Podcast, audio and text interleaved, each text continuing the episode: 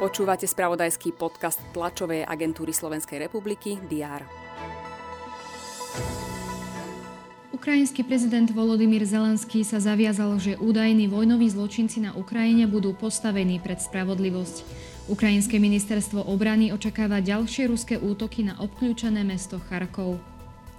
Nemecká vláda vyhlásila 40 ruských diplomatov za neželané osoby. Na opustenie krajiny majú 5 dní. Francúzsko má zase vyhostiť 35 ruských diplomatov. Pôdohospodárska platovná agentúra začína žiadateľom projektových podpôr posielať platby, ktoré boli pozastavené v júni 2021 pre podozrenia s podvodou.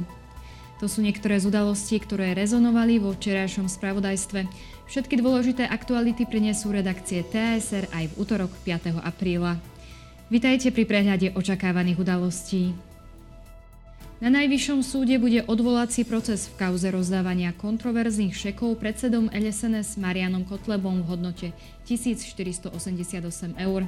Prvostupňový súd ho neprávoplatne odsúdil na 4 roky a 4 mesiace väzenia. Po prípadnom právoplatnom odsúdení by Kotlebovi automaticky zanikol mandát poslanca parlamentu.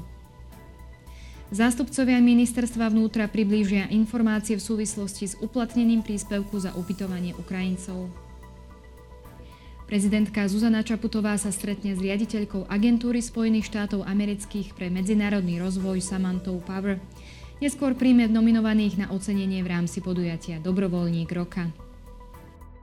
Minister zdravotníctva Vladimír Lengvarský sa zúčastní na otvorení zrekonštruovaných priestorov gerontopsychiatrickej kliniky Slovenskej zdravotníckej univerzity a psychiatrickej nemocnice v Pezinku.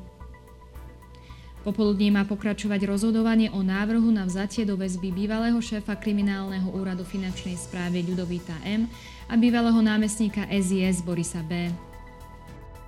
Ukrajinský prezident Volodymyr Zelenský sa na diálku prihovorí poslancom španielského parlamentu. Prejav bude mať aj na zasadnutí Bezpečnostnej rady OSN, ktoré sa bude zaoberať inváziou Ruska v jeho krajine. V Štrásburgu plenárne zasadá Europarlament. V Berlíne bude darcovská konferencia, ktorej cieľom je vyzbierať financie pre Moldavsko na zvládnutie prílevu utečencov z Ukrajiny. Podvečer sa začína druhý finálový zápas hokejovej typos ligy. Proti sebe sa postaví Žilina a Martin. Slovenský tenisový zväz predstaví kandidatúru Martina Klížana na prezidenta zväzu. Dnes bude na Slovensku prevažne zamračené, miestami zaprší, teploty vystúpia na 7 až 12 stupňov. Všetky aktuality nájdete v spravodajstve TSR a na portáli teraz.sk. Prajem vám pekný deň.